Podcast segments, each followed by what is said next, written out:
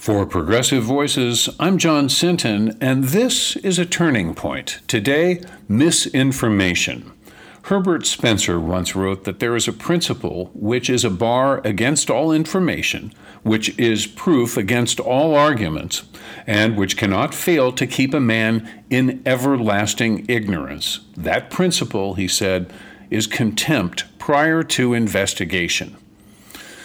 I don't comment on social media since it thrives on engagement in the form of negative emotion, and I have no wish either to contribute to that or to further enrich the owners of Facebook, Google, or Twitter. Sorry, Zuck. Sorry, Elon. Okay, sorry, not sorry. Instead, I just watched the players in the polarized social media world stake out their predictable positions. I watched no one's favorite senator Ted Cruz, the Republican from Cancun, denounced President Biden for not shooting down that Chinese spy balloon as soon as it was detected in American airspace. Meanwhile, the president's defenders said the Department of Defense probably jammed the balloon's communications and may have gotten more information from the balloon than the Chinese did.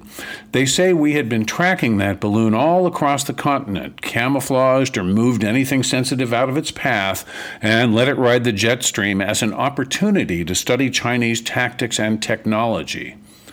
The idea that we didn't shoot it down over Montana because of potential civilian casualties is almost as silly as China claiming that it was a weather balloon gone off course.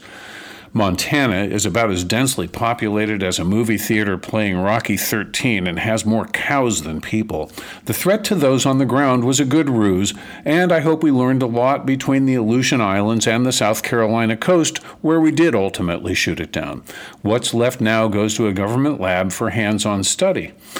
There remained much to be learned because there's more here than meets the eye. Nonetheless, each side was contemptuous of the other, and neither had enough facts to speak, but that has stopped them approximately never.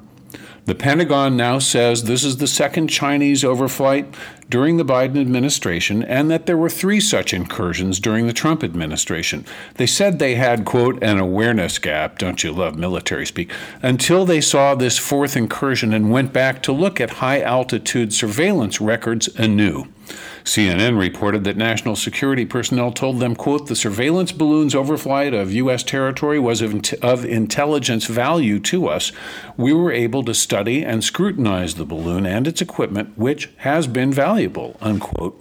The illiberal crew of election deniers and performance artists on the right side of the congressional aisle spent the week elbowing each other out of the way so they could get on Hannity and Alex Jones to lambaste Joe Biden, the Pentagon, and, of course, Democrats for allowing our greatest rival unfettered access to our skies, denying the possibility of the counterintelligence opportunity that the balloon represented, they couldn't pass up the chance to own the libs and fundraise like the Dickens. I'm on a couple of their email lists, and my inbox has been flooded with breathless pleas to send money now. Of course, the former guy led the parade. Unsatisfied with only calling out Biden, he also went after House Republicans for not demanding that we shoot that thing down sooner. Marjorie Taylor Greene, the Republican from Mars, said, quote, Biden should shoot down the Chinese spy balloon immediately. President Trump would never have tolerated this. President Trump would never have tolerated many things happening to America, unquote. She's on the Homeland Security Committee, so she likely received a classified briefing on all this and might have held her tongue, but come on, we're raising money here. You know, if only for the sake of delicious irony, I wish that MTG was on the Intelligence Committee. In other misinformation news, Charlie Kirk, the right wing liar who preys on his audience's ignorance, collected millions of views on social media when he claimed that Buffalo Bills defensive back Damar Hamlin's collapse on the gridiron was a result of COVID 19 vaccines. Untrue, according to the cardiology community, but Kirk made his stand and will move on to the next lie because sensationalism pays his bills. Let the reader beware. Finally, it was hard not to notice news from The Guardian, CNN, and NPR this week of a very sad tale of people who not only hate their children and grandchildren, but their children's children's children's children as well. It seems Exxon has excellent scientists who, in the 1970s, discovered that burning fossil fuels would eventually kill life on Earth. More concerned with shareholder value than their offspring's well being, Exxon execs buried the research and spent five decades and tens of millions of dollars convincing the world that climate change is a hoax. It's another study in the use of misinformation. The truth suffers when we speak before the facts are known and when we lie selfishly. Contempt prior to investigation is sad in its inevitability. For Progressive Voices, I'm John Sinton.